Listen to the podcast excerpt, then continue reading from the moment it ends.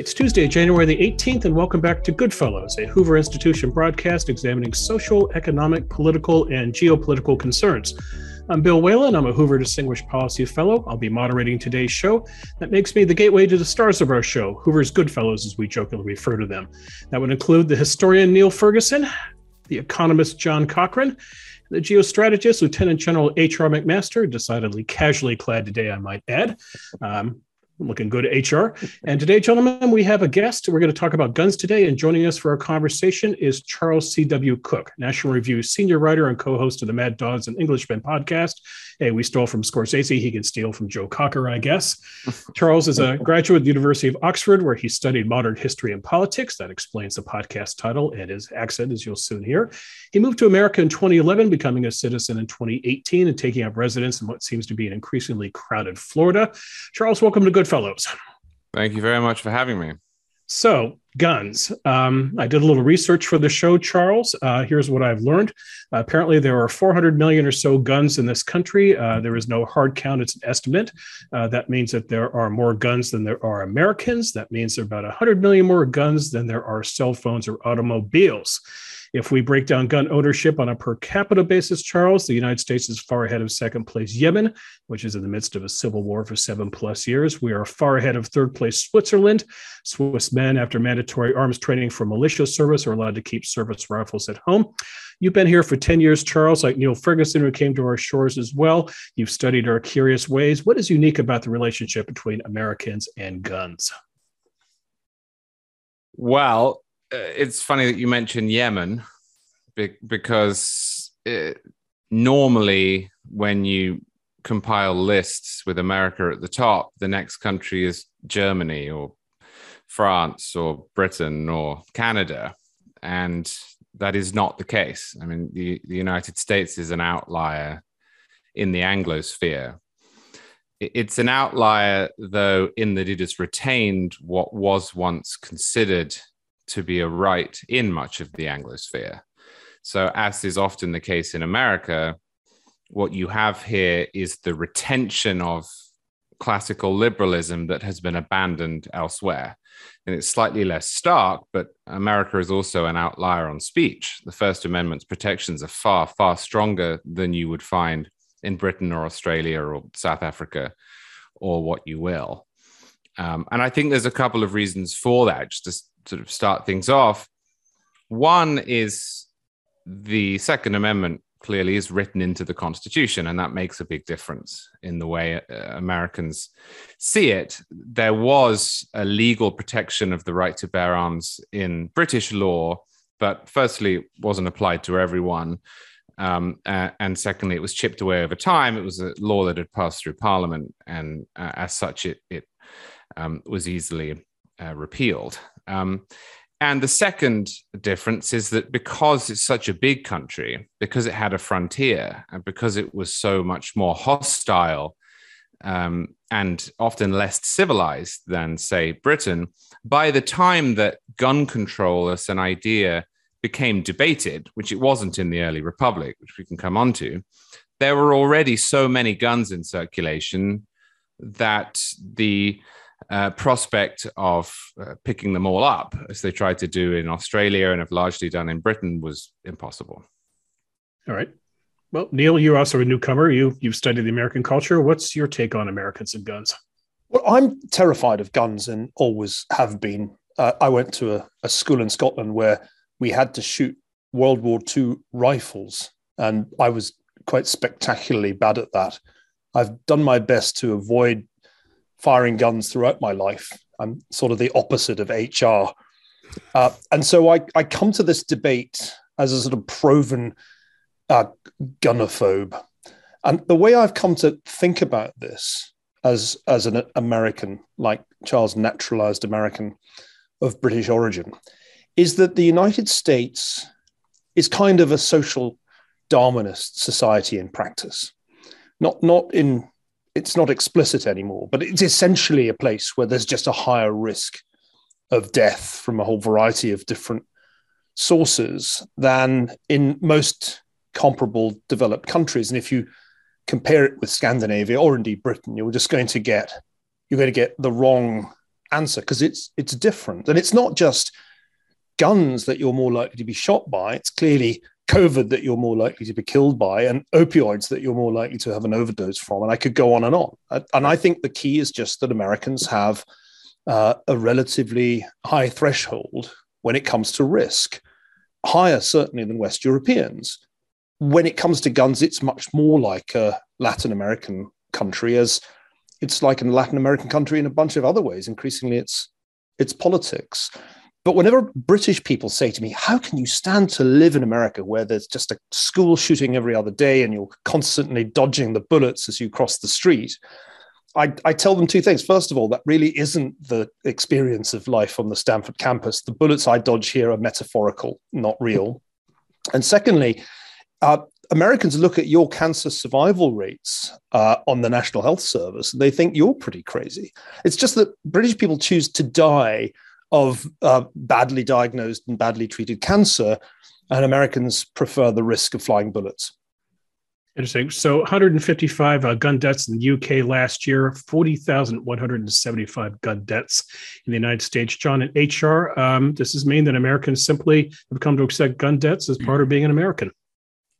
I think it has a lot to do with the tradition and the history, as we've already been talking about. I'm, I'm visiting friends who are Canadians, and and uh, we are discussing this. What's the difference, right? Because we're we're both in North America, and and and uh, I think it, it in large measure comes down to the fact that we gained our independence through through armed resistance and, and a revolution, and and of course, as, as Charlie's already mentioned, you know, the, the frontier and the, the need to have uh, the, the right to bear arms uh, for sustenance as well as for defense, and and the militia tradition that was associated really with the defense of the colonies and before the, the revolution. So as a historian, I kind of I, think it has it has a, a, cultural basis to it, but you know, of course, because I've been handling weapons, uh, you know, my whole adult life, uh, I don't think we ought to fear weapons. I think we ought to fear criminals who have them and people who don't know what the heck they're doing with them, uh, untrained people with weapons.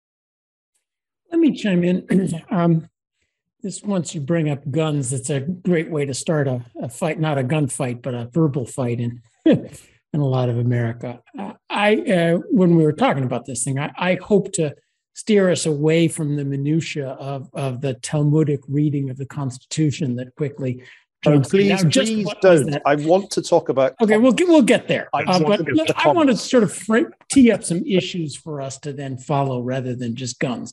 So I'll, in deference to Niall, yes, we can let us historians especially debate exactly the 17th, the 18th century use of commas in the uh, in that clause. But really, what are the issues? There are two. You know, why do you want a gun in any way? Well, uh, there's the question of self-defense against crime, and there is this question which we should talk about, which is bubbling under there about uh, independence, militia, armed resistance to tyranny, and so forth let's focus first on on crime. People say, you know, you have to have guns to defend yourself against crime.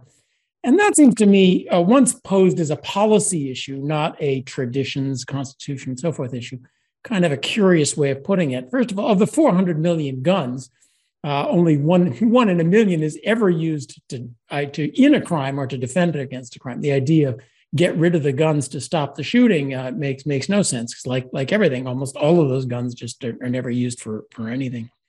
But it does raise the question: Why do Americans? Let me pose the economic question: Demand not just your right to have guns, but people have, have evidently shelled out a fair amount of money to have 400 million guns sitting around their houses why do Americans, rights or no rights, feel the need and desire to own quite so many guns? Well, it's a reason people want to own guns because they live in, in violent neighborhoods. And uh, uh, a lot of effort on that, I think, would, would make, um, rather than fighting about the gun restrictions and trying to restrict supply, why are we not talking about demand and, and you know perhaps gun ownership could retreat to something that is a right there's a historical tra- uh, tradition, but one that most Americans don't feel the need to exercise. Well, can can I can I perhaps insist on a little historical background here? And I'd love to talk about the commas because they seem like they're really important here. Well, and do Niall deal take us to the historical background. I mean, this whole issue of resistance against tyranny is important too. English law had a lot of resist had a lot of gun restrictions and, and our framers were very unhappy about being told they couldn't hold guns for a lot of reasons All right, gentlemen, here is the exact language of the Second Amendment to the United States Constitution. Quote, a well-regulated militia, comma, being necessary to the security of the free state, comma, the right of the people to keep and bear arms, comma, shall not be infringed. Now, Charles Cooke, you are teaching an online course on the right to bear arms. You have looked at the historic nature of the Second Amendment. What is so complicated about those words? Well, I don't think it is particularly complicated. I do understand why people are confused by it now. And if you go back through American history, you'll find legal scholars in the late 19th century warning against the coming misinterpretation of the Second Amendment, in particular, mm-hmm. Thomas Cooley in 1892, in what was basically the um, default textbook of the time says here's what's going to happen we're going to read this sentence and we're going to misunderstand it but then he goes on to explain that the uh, the reference to a militia came in a debate over uh, standing armies and that the right pre-exists it it's an imperfect analogy but much in the way that you might pull a jury from the general population, you would pull a militia from a citizenry that was already presumed to be armed. And if you go back and you look at the Second Amendment, the, the argument against its protecting an individual right, which is which is a modern argument, um, seems to rest on the idea that the National Rifle Association and or Justice Scalia invented or misinterpreted this this individual right in 2008 in the Heller decision. But the reason it doesn't make much sense is that the right to bear arms as a concept in American law was brought over from Britain, um, was was well established before the revolution, but was then instituted in many states before it hit the federal constitution. Pennsylvania, for example, puts a right to bear arms in its constitution. Vermont does one year later in the same document as it abolishes slavery. And by the time you get to the federal constitution, the real debate um, as it relates to individual rights is whether or not we needed a Bill of Rights at all. And when the Anti Federalists win that argument and they prevail upon James Madison to include the, the Bill of Rights in the Constitution as really the price of admission, Madison says, well, I'm just going to include all of these individual rights we already agree on. Mm-hmm. And all the letters that go back and forth to the ratifying conventions seem to, to back that up. Um, so, you know, I know we focus a lot on where the commas are and on the prefatory clause. Um, you know, Eugene Volokh would point out prefatory clauses were actually fairly common at the time of the founding as, as explanatory strictures. It, it, just wasn't uh, the subject of very much debate uh, at the time.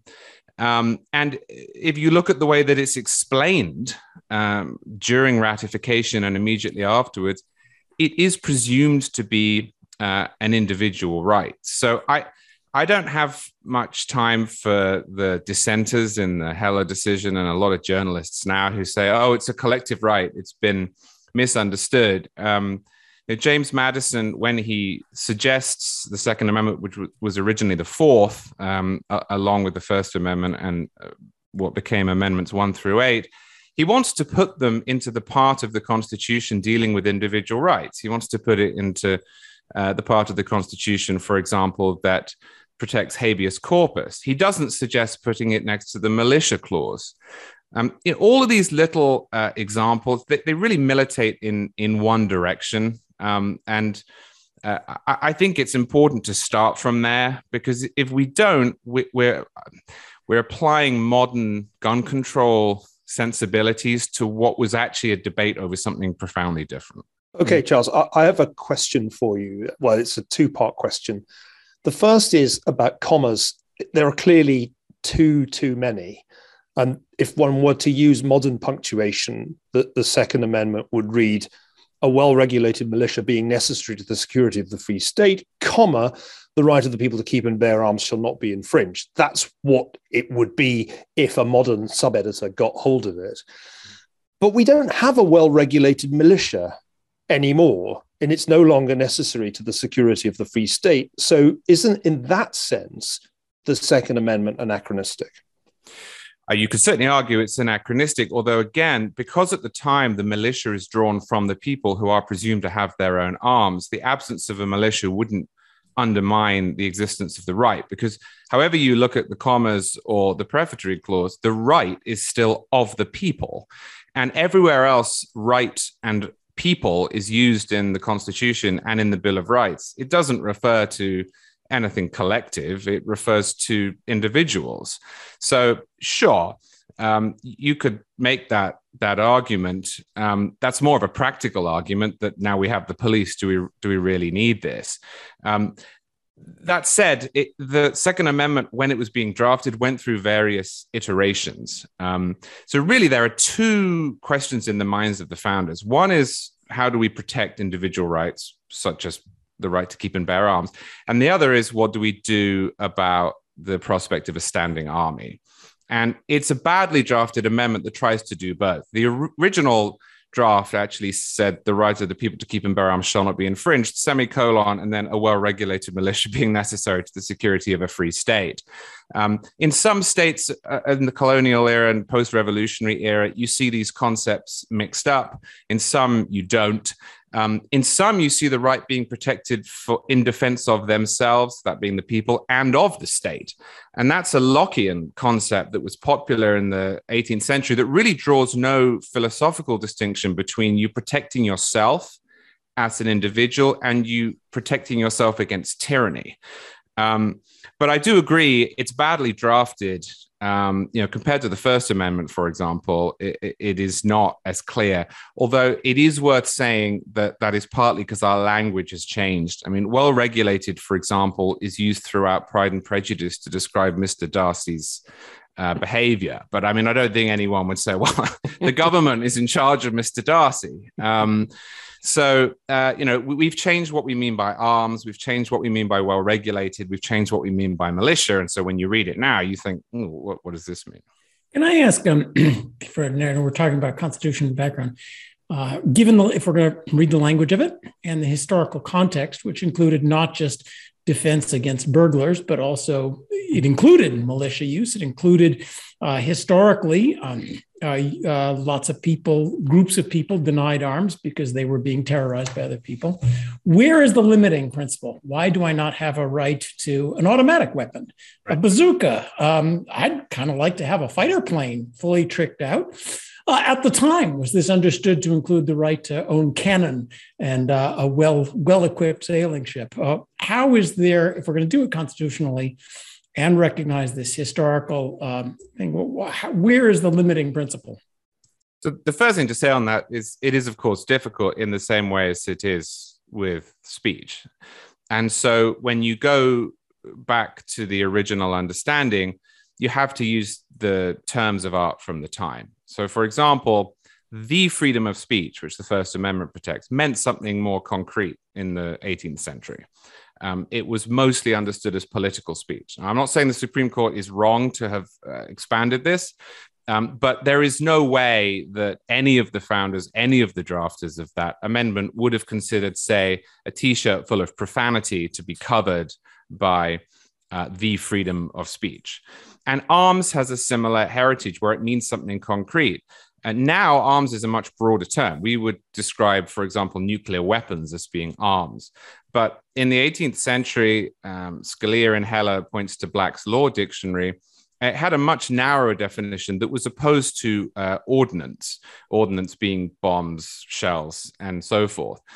This gets a bit complicated because in the early republic, private citizens did actually own ordnance and they also owned warships, but I don't think they were protected under the Second Amendment. But, but, it, if I may, bear arms has, at least to modern ears, a connotation of not just me individually in a burglar, but in an organized, it, it has an organization, a militia, uh, something a good deal more serious than a little handgun and a, and a, and a, a mugger. Well, it does and it doesn't. And there's a lot of use of bear arms in an individual context. There's a lot of use in military context. Um, but traditionally, uh, and, and I need to bring up the exact Black's Law dictionary definition, but um, it, in the definition, it mentions rifles, carbines, pistols, you know, daggers, Um, you know, these are, it's difficult to draw a line if you're a court, but a good way of thinking about this, in my view, is anything that you can both carry on your own and discriminate with. Uh, so if you can carry it as a weapon, and if it's not, you know, uh, going to destroy huge numbers of people, um, then that is what was considered to be an arm, both in Britain and in the early republic. And Charlie, isn't uh, aren't the uh, isn't the National Guard really the the modern day manifestation of the of the militias? Uh, you know, back you know in the in the colonial period and the and the post independence period, and and some of these state militias, right? That that uh, that still exist outside completely of any kind of uh, Department of Defense you know standards uh, and, and are affiliated only with with that particular state. Yeah, although um, Tench Coxe, who was a lawyer in Philadelphia at the time of ratification, uh, wrote this explanation of the Second Amendment, uh, which you know reads today as somewhat radical, where he talks about how the people should be able to overthrow the government if it becomes tyrannical, and he describes the militia as being everyone. I mean, now what he meant by that, of course, was men who were 21 or older, older and in most states uh, who were white, and and you know we shouldn't gloss over the outrageous um, exclusions from constitutional protections that African Americans have suffered throughout um, uh, American history. Although it is worth saying on that that Justice Taney, who wrote the Dred Scott decision, one of the reasons he doesn't want blacks, as he puts it, to become citizens is because he just assumes that if they're citizens, they will enjoy the right to bear arms and carry guns wherever they go. He says this in the opinion. Um, but yeah, he saw the militia as being pretty much anyone, and and this is again difficult for us to imagine because we have police. But you know, back back in the early republic, you would you would pull people uh, sort of from the street, um, not just if you needed to fight the government, which thankfully was rare, um, but if you needed to apprehend a, a, criminal or a runaway or even a deserter. And the assumption there is that every man is armed. Uh, and that you could do that in a in a meaningful way. Um, so yeah, I think the modern incarnation would be the National Guard, but but historically it was something much broader than that. It's worth saying, isn't it, Charlie? Before we leave the history behind, that one of the sort of key moments in the American Revolution is the attempt by right. the British forces to take the armaments away from the Massachusetts Patriots. And, and in that sense, when, when all of this is being thought about, there's some very, very hot live history in people's minds. Exactly, exactly. And and the founders were were they were uh, aware of history outside of their own tradition. I mean, the Federalist Papers, they're full of references to the French and the Greeks and the Romans.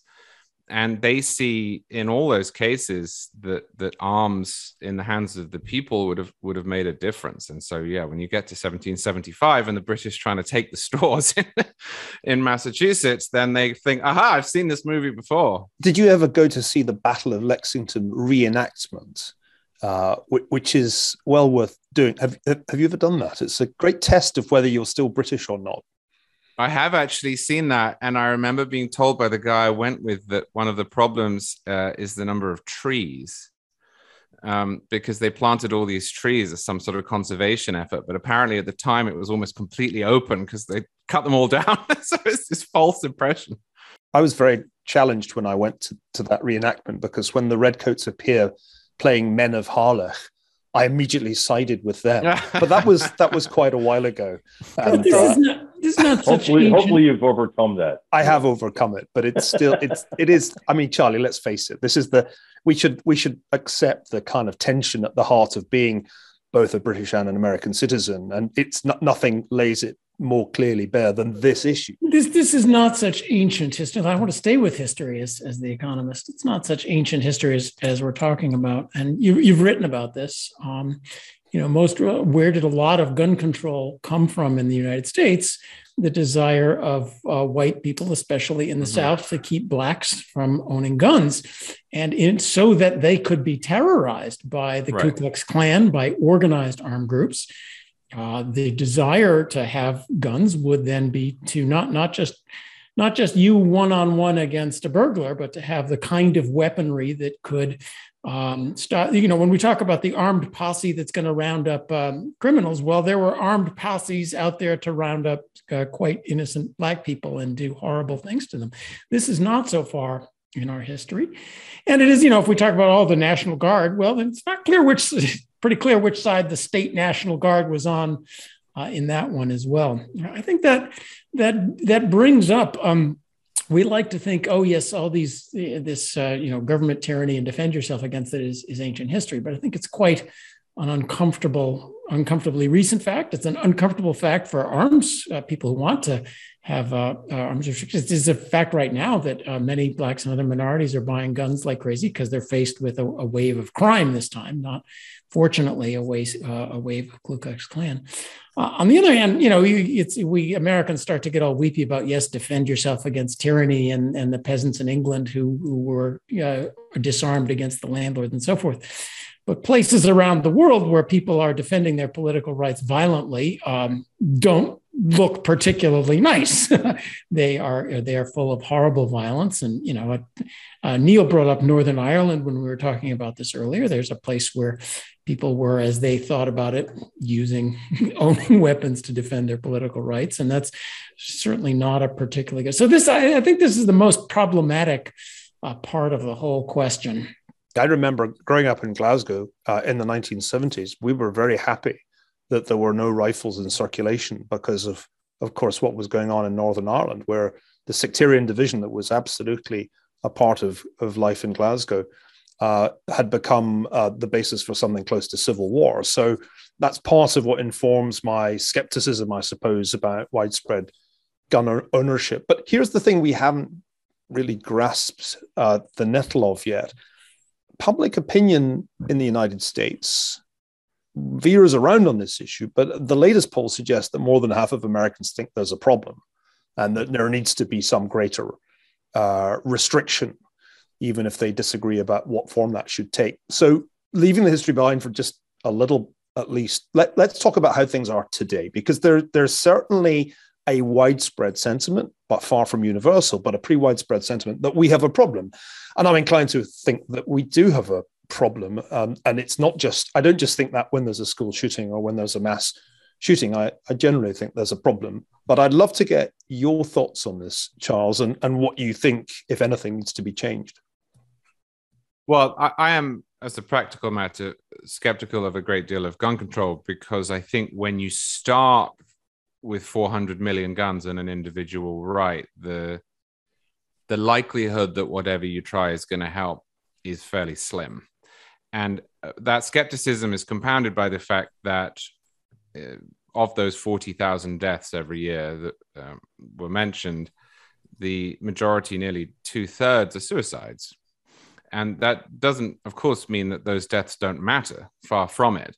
But America does not have a particularly high suicide rate. And it's about the same as France's. It's uh, lower than Cuba's. Uh, it's half of um, Japan's. Um, it's less than half of um, of South Korea's. Um, and although there is conflicting evidence on this, there's not a huge amount um, of data that suggests that guns make suicides more prevalent. They certainly make them easier, but you run very quickly into the problem of substitution. Um, it, it's a thorny area. Um, so um, I think really the, the, the bigger question is what could you do uh, that would work within the Second Amendment? And we've done quite a lot of it. That's my view. Um, you know, we have background checks uh, on commercial sales. Um, we have, um, uh, you know, about 20,000 laws at the federal and state level governing the yeah. purchase and ownership and, and use of guns. And what we have discovered over the last 30 or 40 years is that many of the assumptions that uh, drove Americans to a far more gun control friendly position uh, than they now uh, have in the 70s, 80s, and early 90s um, uh, is wrong. That being that if you have more guns in circulation and you loosen the laws that regulate them, that you will see more crime, more death, um, and um, more violence. And it, it's just not true. Uh, the number of guns in the United States in 1990 was about 190 million. Now it's 400 million.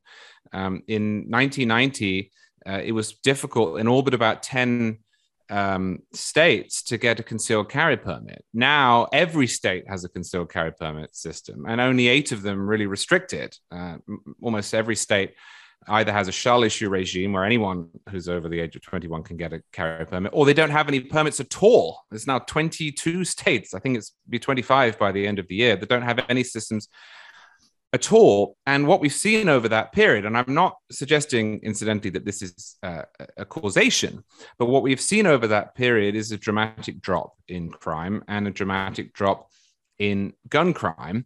Um, and every time that, say, the RAND Corporation looks at all of the evidence here that comes from left and right, pro and anti, they throw their hands up and say, "We don't know. We can't. We just can't see any patterns." And as a result, I, am somewhat skeptical um, of of measures.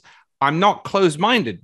I, I am interested to debate them, um, but I, I, have a, a frustration with the political debate in this area because whatever happens, the party in this country that wants more gun control, on balance, the Democrats, argue for the same stuff. So if a guy who is um, not allowed to own a gun walks into a gun-free zone and murders people with a pistol the first thing you will hear from Chuck Schumer is we need to ban AR 15s, regulate concealed carry, uh, and put in universal background checks on private sales. And you know, usually none of those three ideas, which are trotted out every single time, even intersect with what has happened. Um, and I think that really matters because my suspicion is that if the Democratic Party, which I think earnestly wants to improve this situation uh, by and large, had uh, an idea that it believed would work and that was related to the inputs that we see, it would have proposed it. And my, my conclusion is it doesn't know what to do either. Could I echo um, as much of our political system seems to have continually the same answer, always in search of different questions and that's exactly the tendency you just uh, you just uh, pointed out. Now, you know, the end, let us define what the question is, and then maybe the answers will become clearer. If the question is reduce the number of people who die from gunshots in the U.S. Uh, it, it, once we could agree on that, then I think you're exactly right. It, the answers become fairly obvious. Simply reducing the supply of guns, the number of guns outstanding in the U.S., isn't going to make any difference. Why? Uh, you put up the numbers. Um, there's 400 million guns. You said uh, 440,000 people get shot by guns. Mm-hmm. So, a quick division, one in 100,000 guns gets actually used to, to shoot a person. Just uh, that reducing the supply, it's going to take a long time before that makes any difference. Of course, you know, the, the last people to give up the guns are going to be the ones who want to use them to shoot. So it's not that we have a gun problem, it's that we have a crime problem. Um, and it, now that does suggest that there are things we could do. Um, and not so much on the supply of guns. Again, if you're trying to restrict the hundred, the ninety, the all but one out of a hundred thousand that don't get shot each year, there's that's a lot of bureaucracy to restrict the one that does get used to shoot someone each year. But um, in America, it could be the case that using a gun to in a crime or to shoot someone could much more reliably lead to consequences. Uh, isn't that uh, that that the answer? Uh, which is um, you know not again. I, I, I, cited the number of twenty percent of murders get solved, but many more uh, guns are used in in in crimes and don't lead to uh, uh, don't don't lead to bad outcomes. So I, I, guess this is a tired talking point. In, enforce the laws we have, but uh, you know, I, I, always think in terms of demand and supply. Enforce the laws we have so that the the people who like to shoot people with guns have much less of an incentive to do so. Mm-hmm. That that seems like there are many avenues for fixing that incentive, other than just trying to reduce the numbers of guns, given the overwhelming numbers of guns that never get used for anything. Mm-hmm. Yeah, can we talk a bit about that, Charles? I have the impression that, uh, and it's a while since I looked at the statistics, that a really large proportion of the guns that we know are out there are owned by a relatively small number of people who amass enormous arsenals for their own personal gratification. And I've seen some of these arsenals, Texan friends, I'm thinking about you. And and so there's a kind of slight delusion if you talk to people in Europe about this that I mean every American is is packing heat, but actually there's there's a huge skew in in gun ownership, isn't there? Right.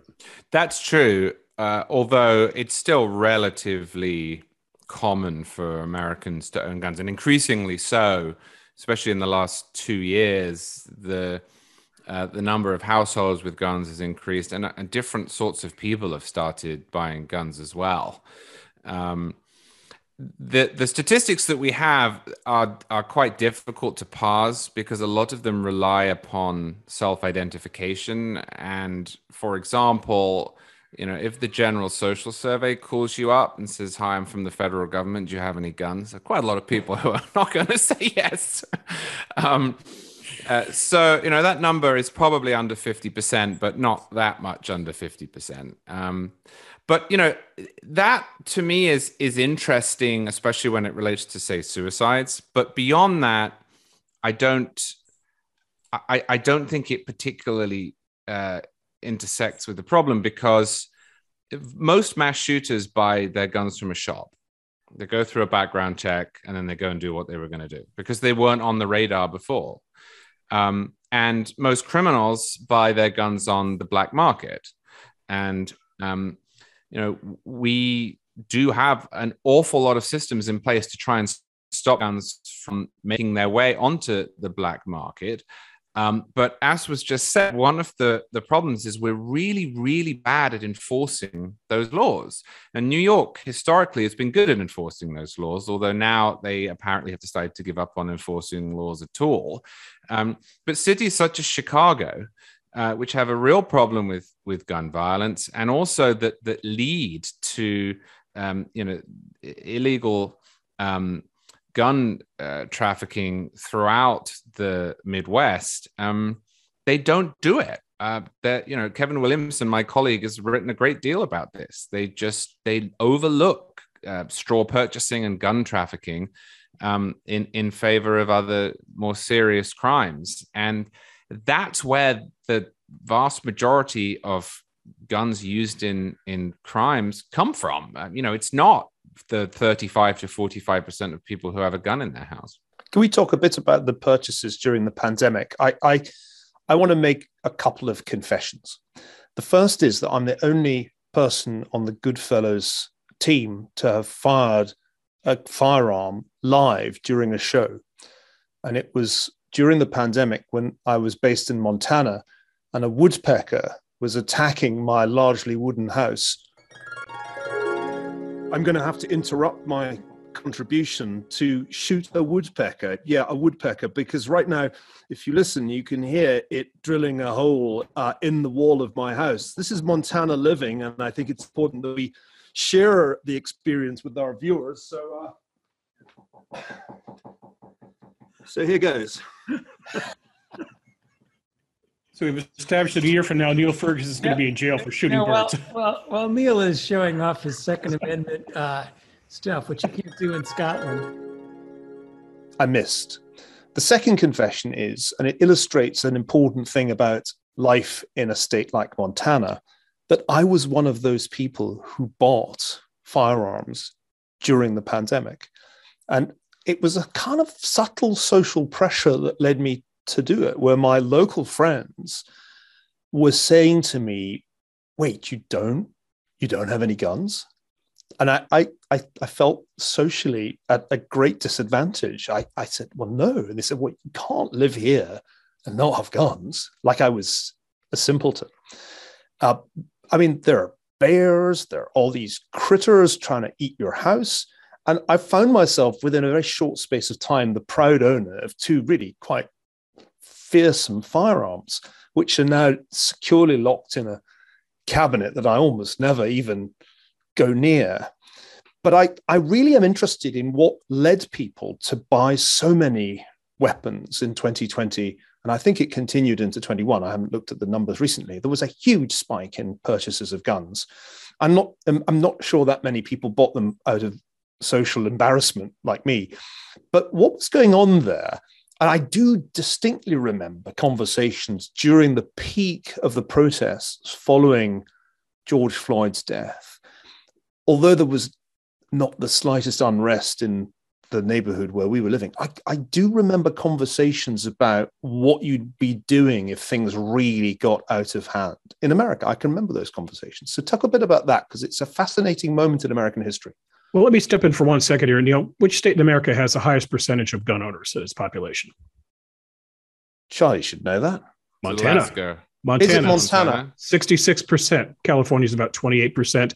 Uh, and let me build on Niall's question here. It's a great question. Uh, 5 million more Americans became gun owners during the pandemic. This show, by the way, is a product of the pandemic. Um, we've also seen, Charles, a rise in gun ownership among minorities, Black, Hispanics, and Asians. Uh, is this due to personal safety? Is this a product of defund the police? Uh, there's also the political element, the joke that when Democrats come into power, the first thing you should do is invest in gun stock because guns, guns always go up in their values. What what's actually going on here? I think all of those things, and I also think the pandemic made people feel a little bit like a prepper. that it was the closest that we'd come.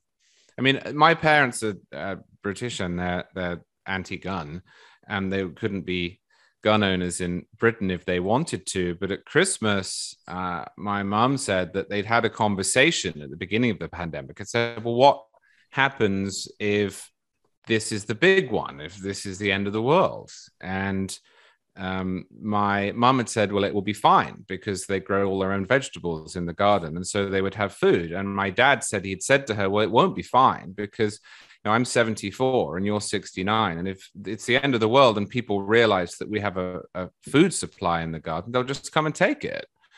Um, and he said, for the first time, we thought, well, you know, there's a way of getting um, around that, but it's not available to us. Now, they don't want to buy guns, don't get me wrong. Um, but it had occurred to them uh, that they might be uh, somewhat at risk. And I think it uh, occurred to quite a good number of other people as well. And when you combine that with the riots that we saw and the feeling that the police were pulling back, I think you could easily get to 5 million people deciding to um, invest in a backup plan. Yeah, it's not uh, it's not bears, Niall.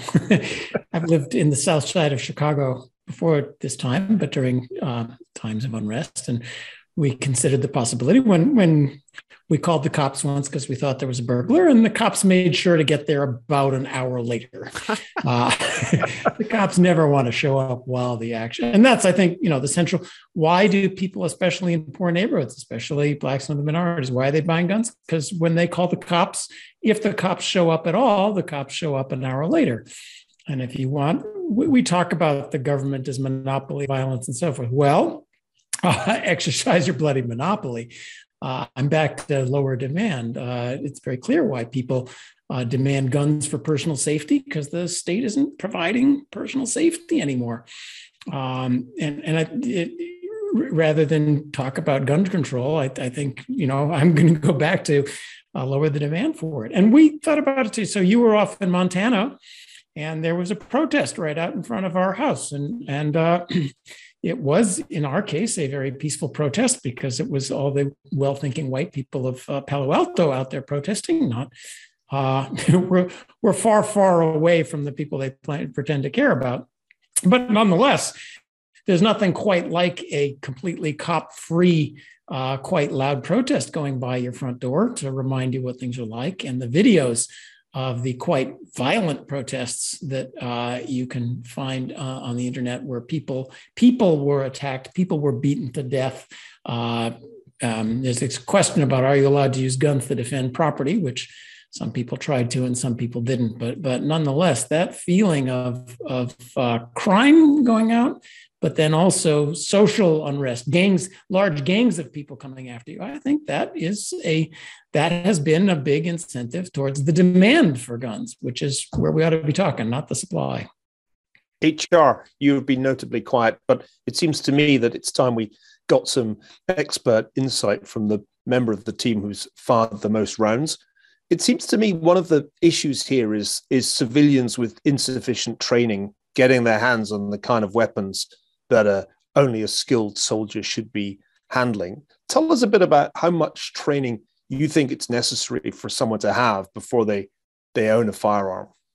Well, it has there, there has to be just basic safety training, right? I mean, and this is you have to you have to know how to load, uh, unload, clear a weapon. You should also be familiar on how to you know disassemble it and clean it and reassemble it, and then you have to you have to get some experience actually shooting it. You have to learn some of the you know the fundamentals of you know muzzle discipline and and and especially you know clear your weapon, clear your weapon.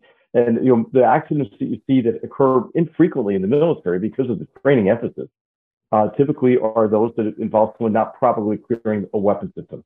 And then, of course, you know, you want to be smart about what weapon you get. You want to get a weapon for the purpose. If you're hunting, you want a decent hunting uh, weapon. You also want to look at the safety features on that weapon to make sure that you know you, it does have a really strong manual safe as well as uh, other safety features that could prevent an accident. But I, I, think that you know training should be part of the program. And Charlie, you're I'd like to ask you what what do you think what exists now in legislation in terms of safety courses are, are they required uh, when you when you buy a weapon? Uh, I think you know if you're gonna you know if, if you have to take a if you motorcycle safety class to get on a motorcycle, uh, it makes sense to me that you would also have to take a weapons safety class. Well, it depends on the state. Um, the, the the problem is that the difference between states that have safety uh, rules as a condition of either purchasing a firearm or getting a, a, a carry permit, and the states that don't is negligible, if not non-existent. Uh, you know, as I mentioned earlier, we've seen a, a, flowering of so-called constitutional carry states in the last 20 years. Um, 20 years ago, there was one, Vermont. It had been one since 1777. That's how the Constitution had been interpreted. No such thing as a permit to buy, own, or carry a firearm. And that was joined first by Alaska in 2003, uh, and then by Arizona in 2010. And then the floodgates opened.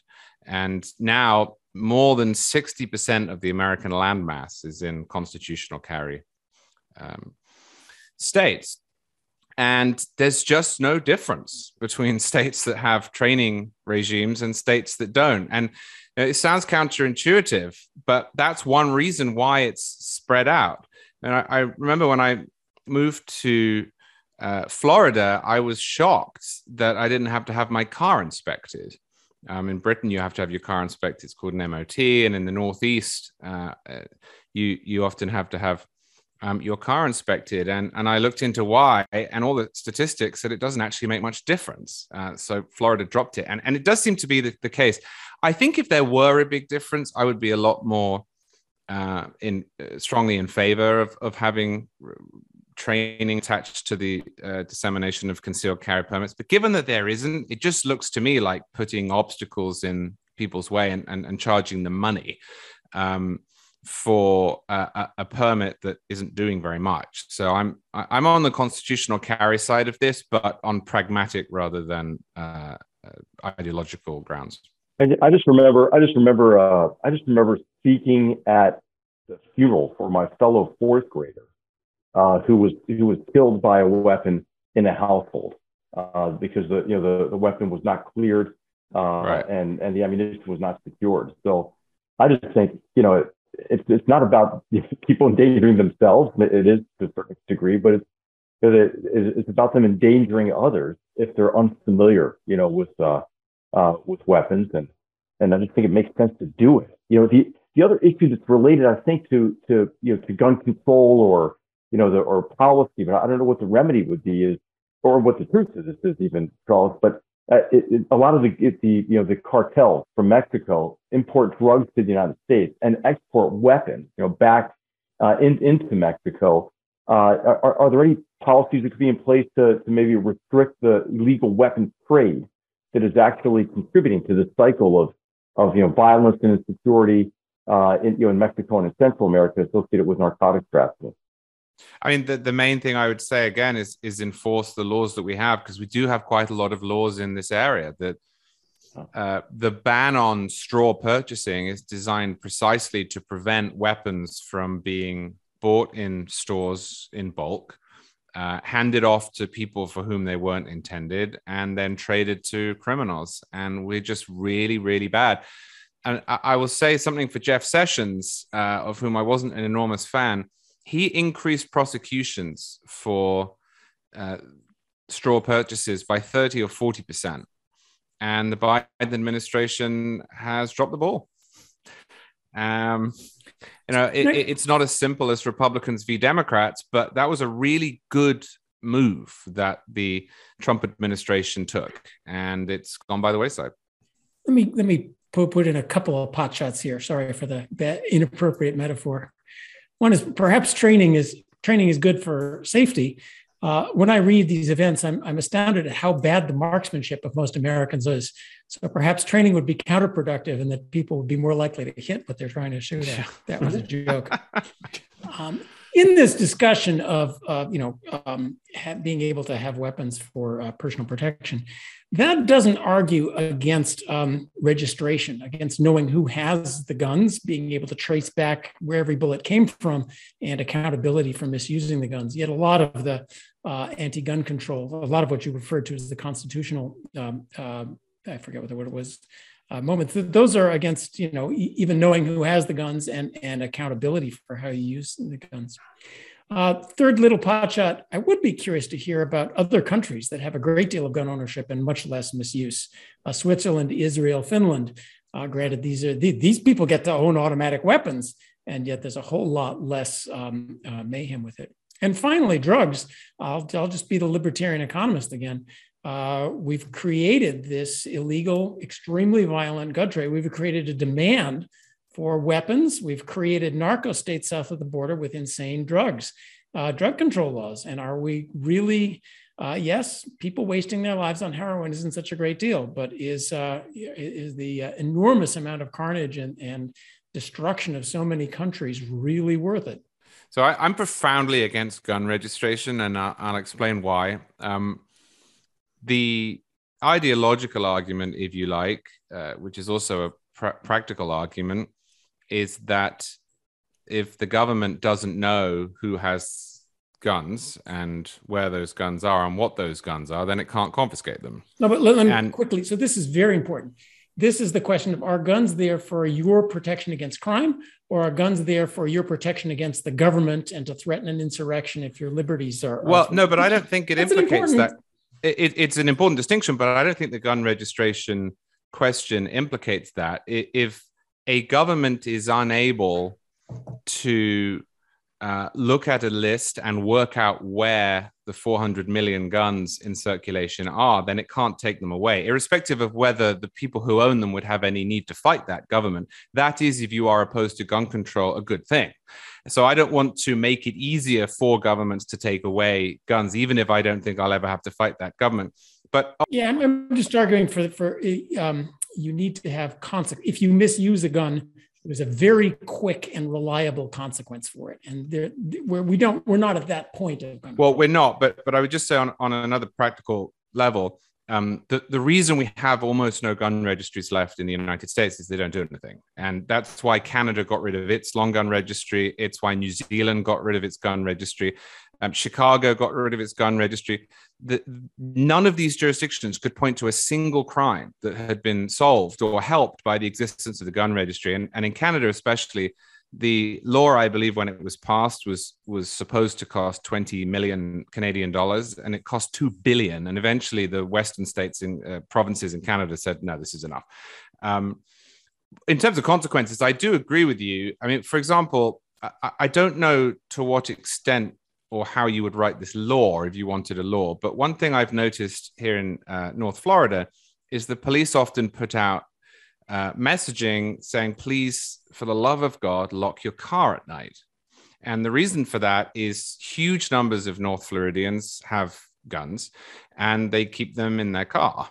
Uh, and uh, in fact, in Florida, you don't need a permit to keep a gun in your car because under the law, your car is regarded to, as an extension of your home. And uh, that is where an awful lot of criminals in North Florida get their guns too, because they break into the car, they take the gun out of the glove box, and then they've, they've got a gun. Um, there are no criminal penalties whatsoever uh, for leaving your car unlocked uh, on the street overnight with a gun in the glove box. And on the one hand, I think it's difficult to punish people for being the victim of a crime. I mean, if somebody breaks into my house and steals a gun, should I be held liable for that? On the other hand, I do think that culturally it's really important to prevail upon people that they should keep their weapons secure, whether that's uh, in their car or in their home. And it doesn't bother me in the slightest that the police and the sheriff's department around here, you know, repeatedly tells people to do this. Um, there was a case of the 15 year old, I think he was in Michigan, who shot his classmates about two or three weeks ago, maybe slightly more his parents essentially availed him of that gun. They were charged. I saw people saying they were overcharged. They weren't. They should go to prison. Um, I mean, the, the, a 15 year old is not allowed a gun. We're not talking here about uh, an adult. Uh, the idea that you could leave a gun lying around and then that you would not be held culpable for your child taking it to school and shooting people to me is absolutely absurd. And I would support strict penalties of that sort in every state in the union. Um, so I do agree with you in principle. I just think gun registries are the wrong way to go about it. We're getting short on time here, so let me uh, throw a question to the group, and that is the Second Amendment. Uh, here in America, if the Second Amendment is no more, Charles and group, what happens?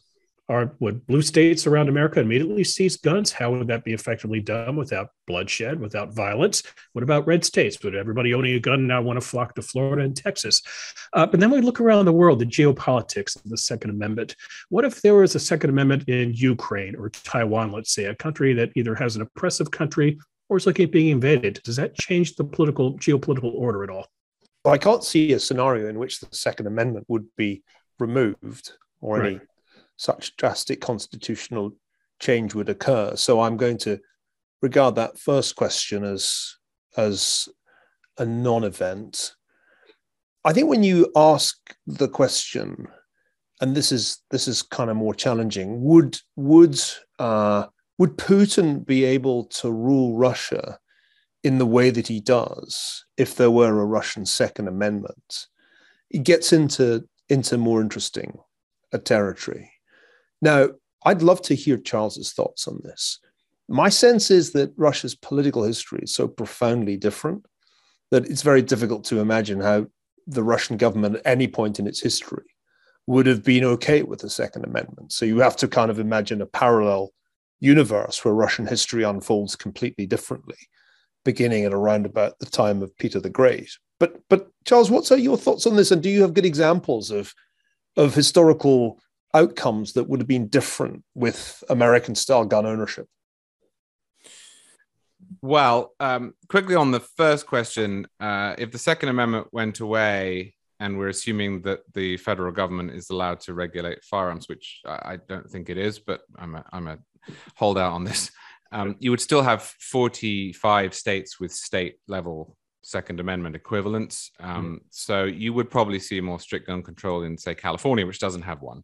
Um, but in most states, they would run into the same legal challenges as they do under the Second Amendment, and in fact, probably stricter challenges as well, because um, some of the states have much stronger Second Amendments um, than the one in the federal Constitution. Um, on the second question, I mean, this is, of course, the, the big question because whenever you say, well, we should all have firearms in case the government turns tyrannical, people say either that will never happen. Okay, may I introduce you to the 20th century? Uh, or that there's nothing that a well-armed population could do against modern fighting force. And I mean that sounds convincing superficially until you look at what a, a whole bunch of peasants with light arms did in Vietnam and in Afghanistan and Iraq. And unless you believe that, say, the American government would be more brutal with its own population than it was prepared to be uh, abroad, which I don't, I do think in a Western country, the existence of that many guns probably is a, an ultimate check. Um, would that apply to Russia? would that apply to Taiwan? That's quite difficult to answer. I, I, do know that when the Second World War broke out, the uh, there was a, a committee in, in part uh, aided by the nascent National Rifle Association, which sent hundreds of thousands of guns to Britain for the Home Guard. A lot of those guns came from American citizens who shipped them over because um, in the 1930s and at the outbreak of the war, the British government actually collected up an awful lot of guns, um, partly to, to use in the war effort and partly to make sure there was no, um, what would we put it, revolt uh, among the population. Um, so clearly they uh, thought that it, it would be it would be beneficial, albeit not so that the British could fight their own government, but so that they could fight if there were an, an invasion. Um, I, I just really ultimately come down to what is probably partly a philosophical question, which is well, do you believe that individuals, whether in their own home or uh, living under a tyranny, have the right to try? And um, I know this wasn't the question, but I find all too often people who are opposed to the Second Amendment, they start by saying, well, it wouldn't help you if the American government became a tyranny. And I don't think that's the important question. I mean, I, I, I, don't need to prove to the government that I can win an argument to claim the First Amendment as a right. Um, I, I, don't need to prove that my religion or lack of religion is true in order to claim my religious liberty as a right the, the, the point that has been made by defenders of the right to keep and bear arms since the Emperor Justinian is that you, as an individual, have the right to try to defend your own life. And if you die in the Warsaw Ghetto trying, okay. But I don't believe that governments have the right to take that away from you. Um, and I would much rather be sitting in North Florida with my AR 15 than I would in Kiev. Um, uh, or I would in Taiwan, because at least I'd have um, a shot. And to me, that's why it is protected, because really the Second Amendment is an auxiliary right. The real right is to self defense. And the argument has been for a long time that if you have a right to self defense, you have to have an auxiliary right to the tools of self defense, because otherwise you have a survival of the fittest situation. Otherwise, if you're a five foot two woman, you don't really have any capacity to defend yourself. But if you are a five foot two woman with a Glock, then you have a fighting chance against a big man. And, and I think that is a, a noble principle, and I'm glad it's enshrined into American law. I'll just add the, uh, uh, I'm chiming in on the same points notice the totalitarians are unwilling to find out uh, that you're. uh, so if you make the argument, oh well, you know nobody could resist against a modern state. Well, Vladimir Putin's not about to let us find out if his citizens can resist against the totalitarian state. As you mentioned, yes, they you know put HR and his buddies and a couple tanks in charge, and they can they can steamroller us. But um, the gov- uh, uh most governments are not willing to slaughter their own citizens. So uh, you you have the ability to put up a fuss against a government that's even the Soviets in the end were unwilling to do it. Uh, so so there, that force, I think we see empirically that that force is there. Uh, this is the, there's the problem of defending against yourself against tyranny also means uh, the possibilities of civil wars, which are very uh, unpleasant. And I think we've, we've sat on that tension for an hour and we'll continue to do so. And I'll just, I'll, my last comment will be where I started. I don't think the Second Amendment is anywhere near as binding as, as we are talking about. Uh, as you noted, there's a whole lot of state amendments and state laws. There's the desire of people to, uh, to um, have uh, guns, and they will, they will express that desire when they vote for politicians. And, uh, and, and when we find it convenient to ignore constitutional provisions, as in the economic arena, we just blast out, blast them beyond and forget all about them. So it is the continuing, as the First Amendment, it is the continuing popular understanding that these are our rights that makes them our rights, not something written on some peach of parchment 200 years ago that every bow, everybody bows to. HR, why don't we close out here? This all sounds like the price of being part of a republic. A couple years ago, I gave a talk uh, out in rural Nevada, and it was um, a fundraiser that day. And what they were uh, had a raffle for was an AR-15, and there it sat in the middle of the field. Uh, it vanished at one point. Nobody blinked an eye. People were walking around during the day wearing pistols as sidearms. nobody batted an eye. Uh, if any of us did this in downtown Palo Alto, we'd be in a world of hurt, I think. And I think if we opened up a gun firing range at University in Palo Alto, who would imagine what would happen? But the point here, HR, is we're a culture, we're a republic that's balanced this way, which you can do in California, you can't do in Texas, vice versa. So, how do we as a people learn to live with this balance? People who want guns, or comfortable with guns, versus people who are gunophobes.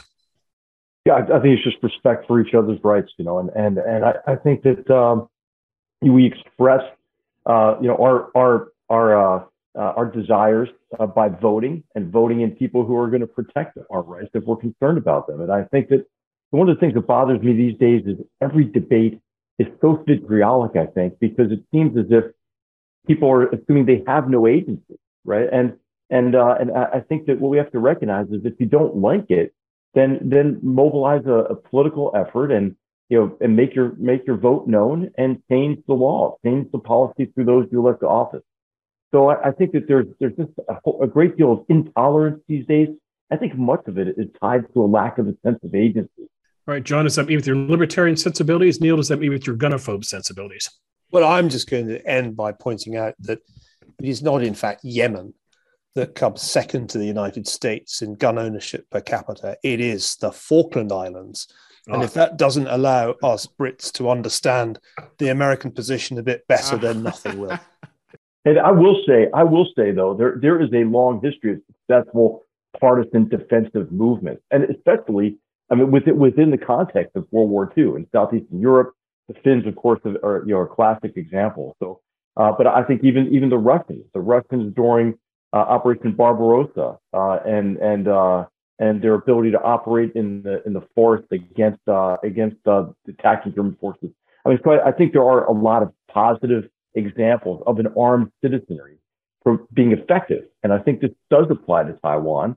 Uh, and I think it would make sense to make Taiwan indigestible, not just with you know with with shoulder fired uh, weapons, but maybe even some you know, the police having uh, air defense weapons and so forth. Charles, you were kind enough to tolerate all of us for the past hour. Why don't you close out? Give us some final thoughts.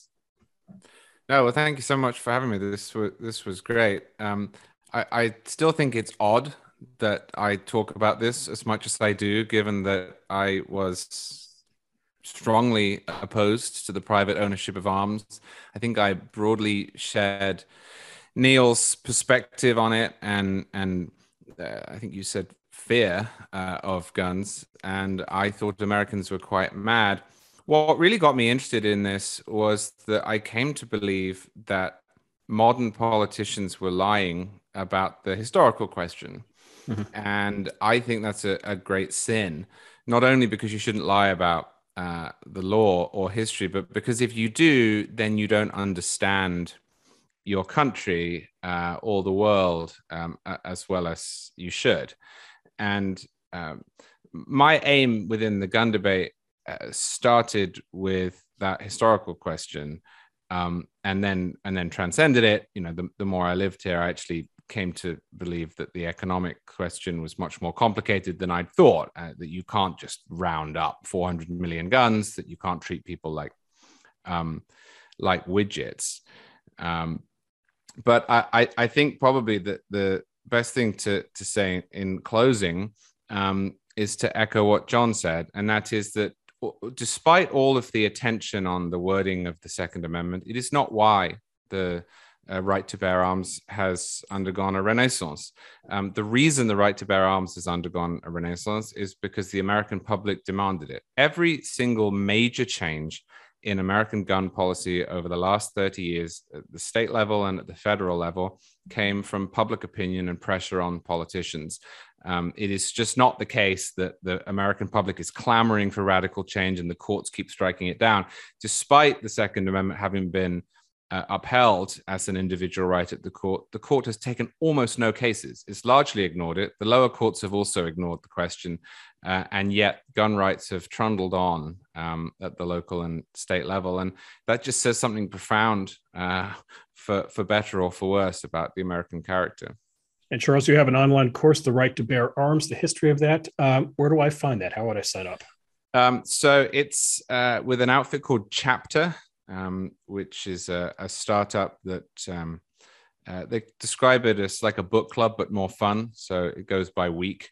Um, you can find that on their website, which is getchapter.app. Or if you can't find that, you could go to my website, which is charlescwcooke.com, or you could just look me up on Twitter and it's pinned at the top of the page. Okay. And I assume Niall has an open invitation to visit you in Florida and go shooting. Of course, anytime. Charles Cooke, thanks for joining us today. Gentlemen, thanks for a great conversation. That's it for this installment of Goodfellows. On behalf of my colleagues, Niall Ferguson, H.R. McMaster, John Cochrane, our special guest today, Charles C.W. Cooke, we hope you enjoyed the conversation.